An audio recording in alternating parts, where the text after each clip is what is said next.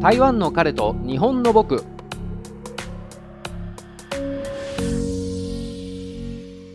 台湾人パートナーを持つ日本人芸が台湾での生活を通じて感じたことを皆様にお伝えする番組です。はい。第14回目になります。皆さんお元気でしょうか？今回はですね台湾旅行でおすすめできないことについてお話ししようと思っております。よくゲイは台湾に行くのが好きという噂を聞きますけれども、まあ、その真偽はさておきですね。台湾にいらっしゃる日本人というのが最近本当に増えたなということを感じておりますので本来ならば、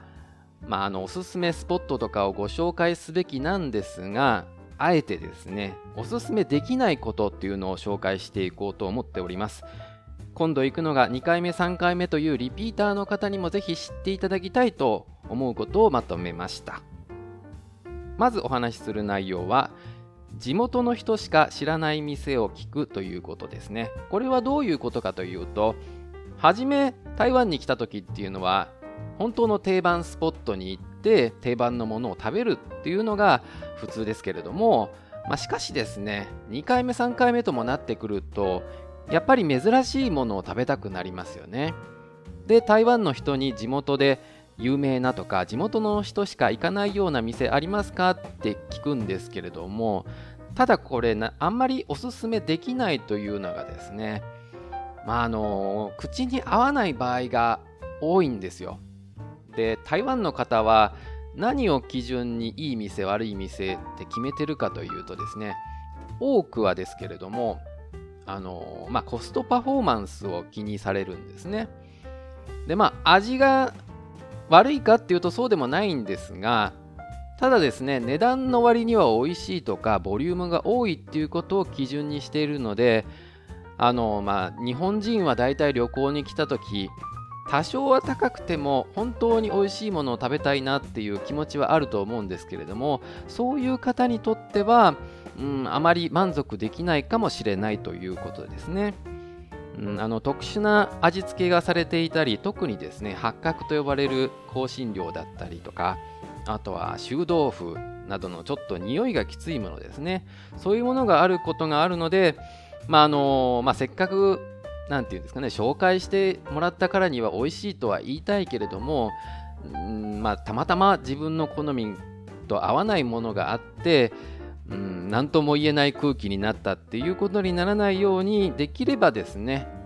ガイドブックとかに載っているお店を中心に攻めた方がいいと思います。もしくはですねまあ、台湾に詳しい日本人が書いたブログとかですねそういうのを見ていただいていった方が無難かもしれないですね。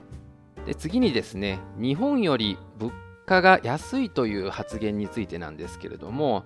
例えばお店に行って台湾の人に紹介してもらってですね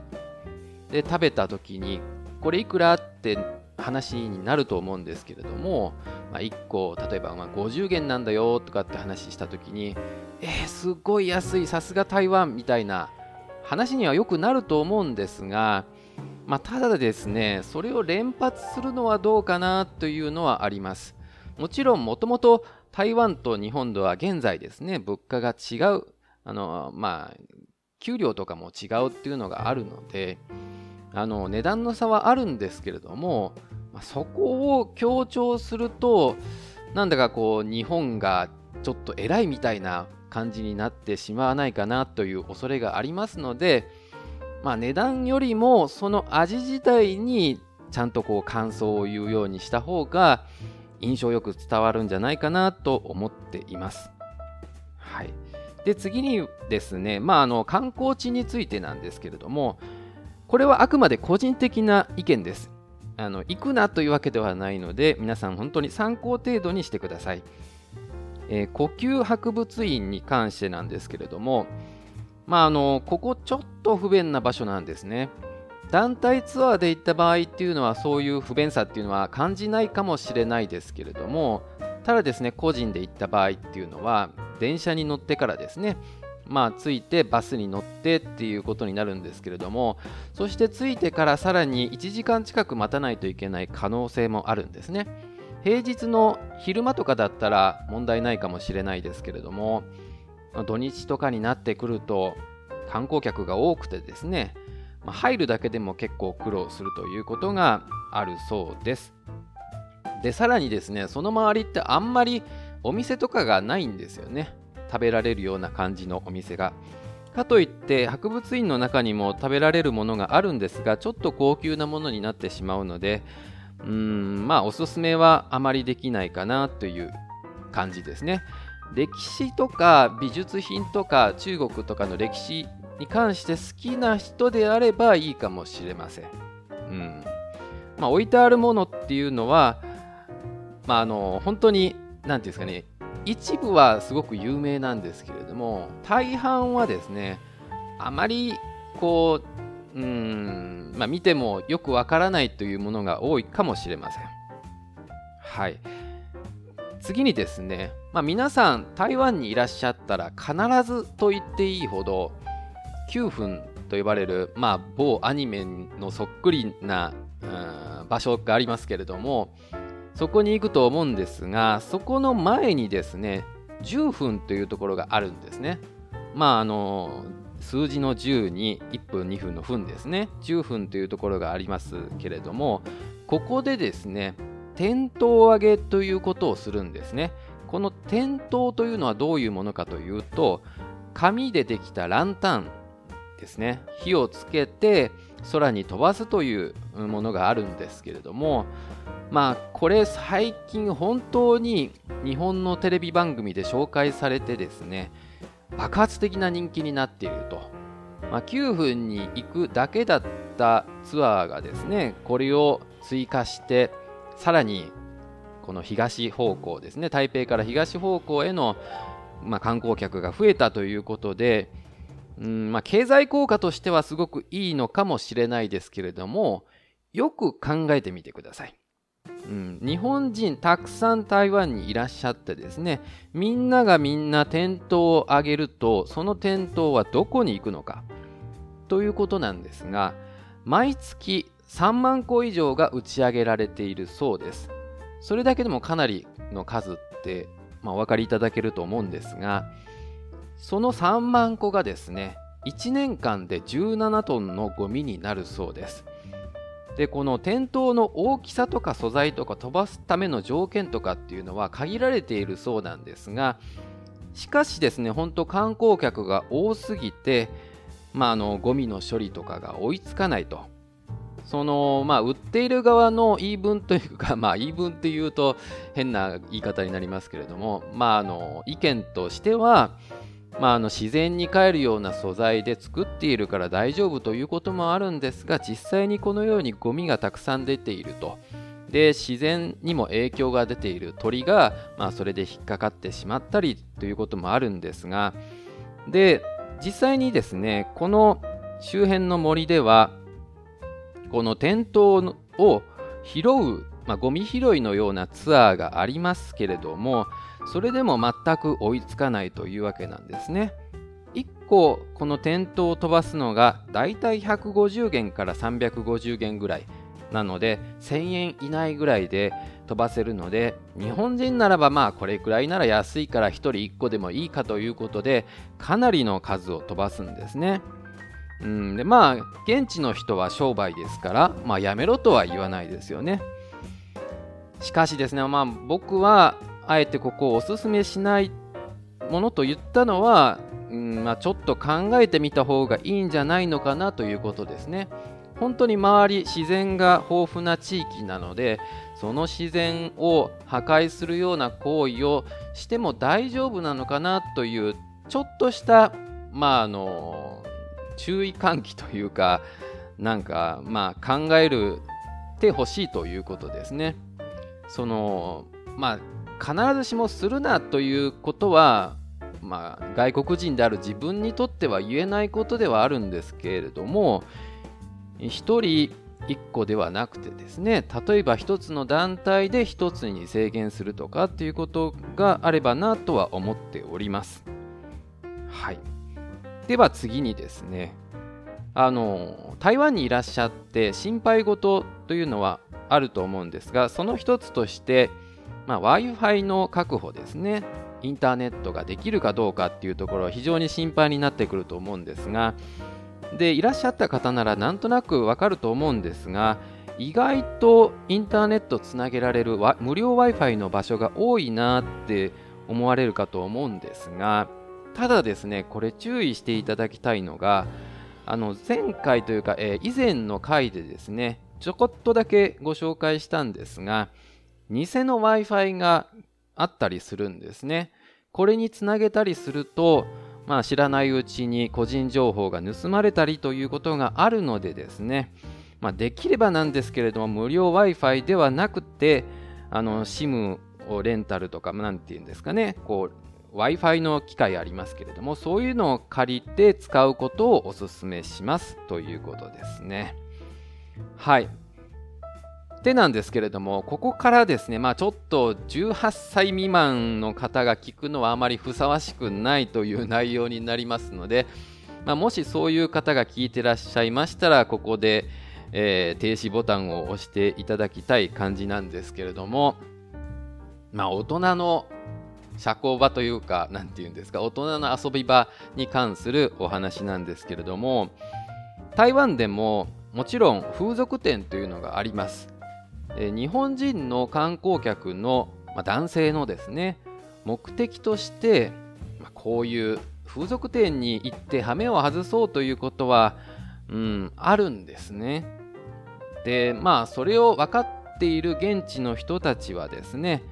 結構日本人相手に商売してる人が多いみたいです。例えばなんですけれども街中で声をかけられてですねえー、こういうサービスがあるよとかこういう女の子いるよっていうのを、まあ、スマホとかで写真を見せたりしてですねで OK であれば一緒に行くというような感じになります。でまああの綺麗な女性の方が街に立っているとですね、まあ、明らかにそれはなんか風俗というか、まあ、そういう売春行為というかそれがバレてしまうのであのおばさんのようなちょっと年配の女性の方があそういうことをやっていることが多いそうです。でまあ、実際にですね、えー、性感マッサージですとかピンポンマンションと呼ばれるものですね、えー、性感マッサージっていうのはあのー、まあ、30分とか1時間とか普通のマッサージをした後に男性に対する特別サービスっていうんですかね、うん、をするような感じですけれども、でピンポンマンションというのはですね一つのマンションにいくつかの部屋にですね女性が1人ずつ入っていてですねでピンポンと入って、うん、お気に入りの子だったらそのままあの、まあ、始めて遊んでいただいてという感じの、うん、サービスが、まあ、ピンポンマンションというそうです。この、まあ、2つの形が一番多いみたいで、まあ、バレにくいというのもあるんですかね。もともと足裏マッサージとかマッサージの店は本当に多いので、えー、性感マッサージとの違いっていうのが分かりにくかったりですね。あとはもう本当に個人の何て言うんですかね部屋のようなところでマッサージを受けてそのついでにみたいな感じになるのでどうしてもまああの、まあ、検挙がされにくいというかまあ、警察の目をかいくぐるというかそのような感じになっているみたいですね。で実際ですねあの、まあ、台湾に旅行にいらっしゃったそういうストレート男性の方からですねよく聞かれるんですけれども、まあ、実際どこまでできるんだってことなんですね。でまあ日本だったらまああの本当に大金を出すと、うん、初めから最後までできるところはあるんですけれどもまあ、ここは台湾ですので、多少やっぱり安い、うん、安い値段で、まあ、本番まで、本番と呼ばれるところまでできるんですけれども、ただですね、うん、まあよく言うことですけれども、うんまあ、病気とかっていうのもないことではないので、うん、利用には気をつけた方がいいと。あとですね、まあ見せしめというか、やっぱり、えー警察が見に来る可能性もあるので、うん、利用は避けた方がいいかなと思っております。次にゲイの方に向けてなんですけれども、よくアプリを使うと思うんですね。あのどなたかと出会うためのものですけれども、ただですね、まあ、あの日本ならば大体騙されるとか騙すとかっていう話はおおよそその勘でわかると思うんですがただ台湾となるとですねやっぱり言語も違いますし文化も違うということでなかなかその犯罪に巻き込まれてしまうというのが分かりにくいと思うんですね。で実際にですね友達の間でもなんかこういう人がその、まあ、財布を盗まれてですね、えー、キャッシュカードを使われてしまったということで今もまだ逃げているからこの人気をつけた方がいいというような話がですね回ってくることもあるありますしもしくはですね危険薬物を使用しているという人が本当に多いみたいなんですね。であのー、まあ危険薬物というと覚醒剤とか、まあ、そういうマリファナとかっていうものですかねそういうものもありますし、えーと、あとは日本で、まあ、最近というか10年前ぐらいですかねもういつだったかはちょっと忘れましたけれども禁止になったラッシュって呼ばれる、まあ、ちょっと興奮作用がある、うん、ものですね。こちらもうん、日常的に使っている方っていうのもいらっしゃるそうなので、まああのゲイの方ならば皆さんこういう薬物は使ってはいけないということは大体ご存知だと思うんですが知らずにですねいろいろ何か荷物を預かってですねで日本に帰る時に捕まってしまうということもありますのでできるだけそういうものを使っている方には近づかないというのが一番のまあいいことなのかなとは思っております。うん、その判断が難しいのであればあのアプリは使わない方がいいかなと思っております。でさらにですねまああのゲイの方でちょっとこの話をすると、まあ、うんざりだなって思われるかもしれないですけれども台湾国内のですね HIV エイズ感染者が3万人、まあ、2016年の状態ですけれどもいるそうなんですね。結構な数でほとんどが外国人の方だそうです。というのもですね台湾に出稼ぎというか東南アジアの方からいらっしゃる方っていうのが本当に多いんですね。でまあ土日とかだけですね台湾の人がですね働きたくない時にですね東南アジアの人が来て、まあ、朝から晩まで働くみたいな感じの、うんまあ、経済になっていますのでそういう方たちが、まあ、病気を持ってらっしゃって広がるということもありますので必ずしもですね、えー、そこにいるのが台湾の人とは限らないということもありますので皆さん、えー、気をつけていただきたいなと思っております。あのまあもちろんですね台湾のゲイの方と知り合いたいということで、まあ、そういうアプリを使うのは構わないと思うんですがただですねやっぱりその普通に友達になろうとかっていう目的であれば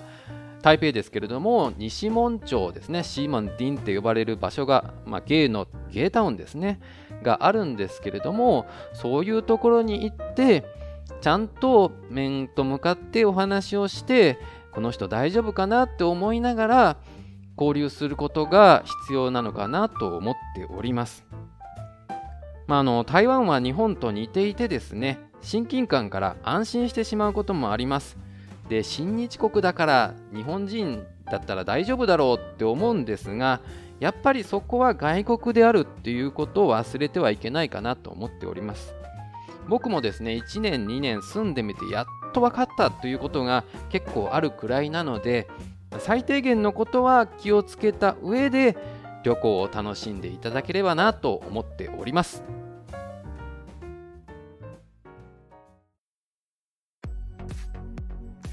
台湾旅行でおすすめできないことということで今回はあえてマイナスの面をご紹介したんですけれども台湾には本当にたくさんいいところがありますので皆さん実際に目で見ていただいてたくさんいい思い出を作っていただければなと思っておりますそしてですね、これからも台湾と日本がさらに良い関係でありますように願っております。それでは、ハッシュタグ付きツイートをご紹介していきます。ポッドキャスト2丁目ゲイバー玉川さんから頂いております。いつもありがとうございます。同じ畑で働いているので、とても興味深かったです。インクのノリも国によって違ったりするんですね。もし海外のクライアントと仕事をする機会があったら気をつけたいと思います。ということで、これは前回の台湾と日本のデザイン広告業界の違いについてお話ししたことに関するご感想ですね。このインクののりというのが気候の違いからなのか、まあ、機械の違いなのかわからないですけれども、やっぱり文化、国が違えばいろんなものが変わってくるんだなという感じですね。ありがとうございます。次ですけれども、3人ごとポッドキャストの翔太郎さんから頂いております。ありがとうございます。リクエストにお答えいただきありがとうございます。お話をお聞きした感じですと、日本で経験を積まれていると、意識の違いにモヤモヤすることが多いかもしれませんね。台湾ではブログや SNS の影響力が強いとのこと参考になりました。フラッシュの話も懐かしかったです。ということで、まあ同じ業界ならではの共感をいただけたかなとは思っておりますけれども、もともと前回デザイン業界に関してお話ししようと思ったのもこの、まあ、翔太郎さんからですねご提案いただきまして、えー、お話をしてみようかなと。そういえばデザイン業界って台湾のこと話したことないなということで、まあ、あまり自分の仕事の話っていうのは したことがなかったので当然なんですけれどもまああの本当に台湾ではねブログが強すぎるという感じなので、うん、どうにかしたいなとは思うんですけれどもね。はい。では次、えー、コンビニエンスなチキンたちさんからいただいております。アマンさんに紹介してもらい聞き始めました。台湾でのブログのお話すごく面白かったです。売れる店になると店を売り払う思い切りの良いビジネスだなぁと感心しました。これからも楽しみにしています。ということでありがとうございます。あの初めて、えー、ツイートをいただいたんですけれどもあのアマンさんいつもですね、いろいろツイッターにご返信いただいたりですね、あのご感想いただいたりしているので、本当にお世話になっている方なんですけれども、紹介していただいたみたいで、本当にありがたいことなんですけれども、そこでコンビニエンスなチキンたちを聞いてみたんですけれども、ものすごくお話がうまい方なんですよね。本当びっくりしました。というか、まあ、かなりもう何て言うんですか出来上がってる感じですよね僕とはもう全然比べられないというレベルなのであの僕がなんかいいとか悪いとかっていうものではないんですけれどもはい皆さんもぜひ聞いていただければなと思っております。はいそれではですね Twitter にてタイカレ日木でのツイートをお待ちしています。さらにウェブサイトにて皆様からのご感想ご質問を受け付けています。お送りいただいた内容は番組内で取り上げることがありますのでご了承ください。それでは皆さん次回もお楽しみに。ありがとうございました。バイバイ。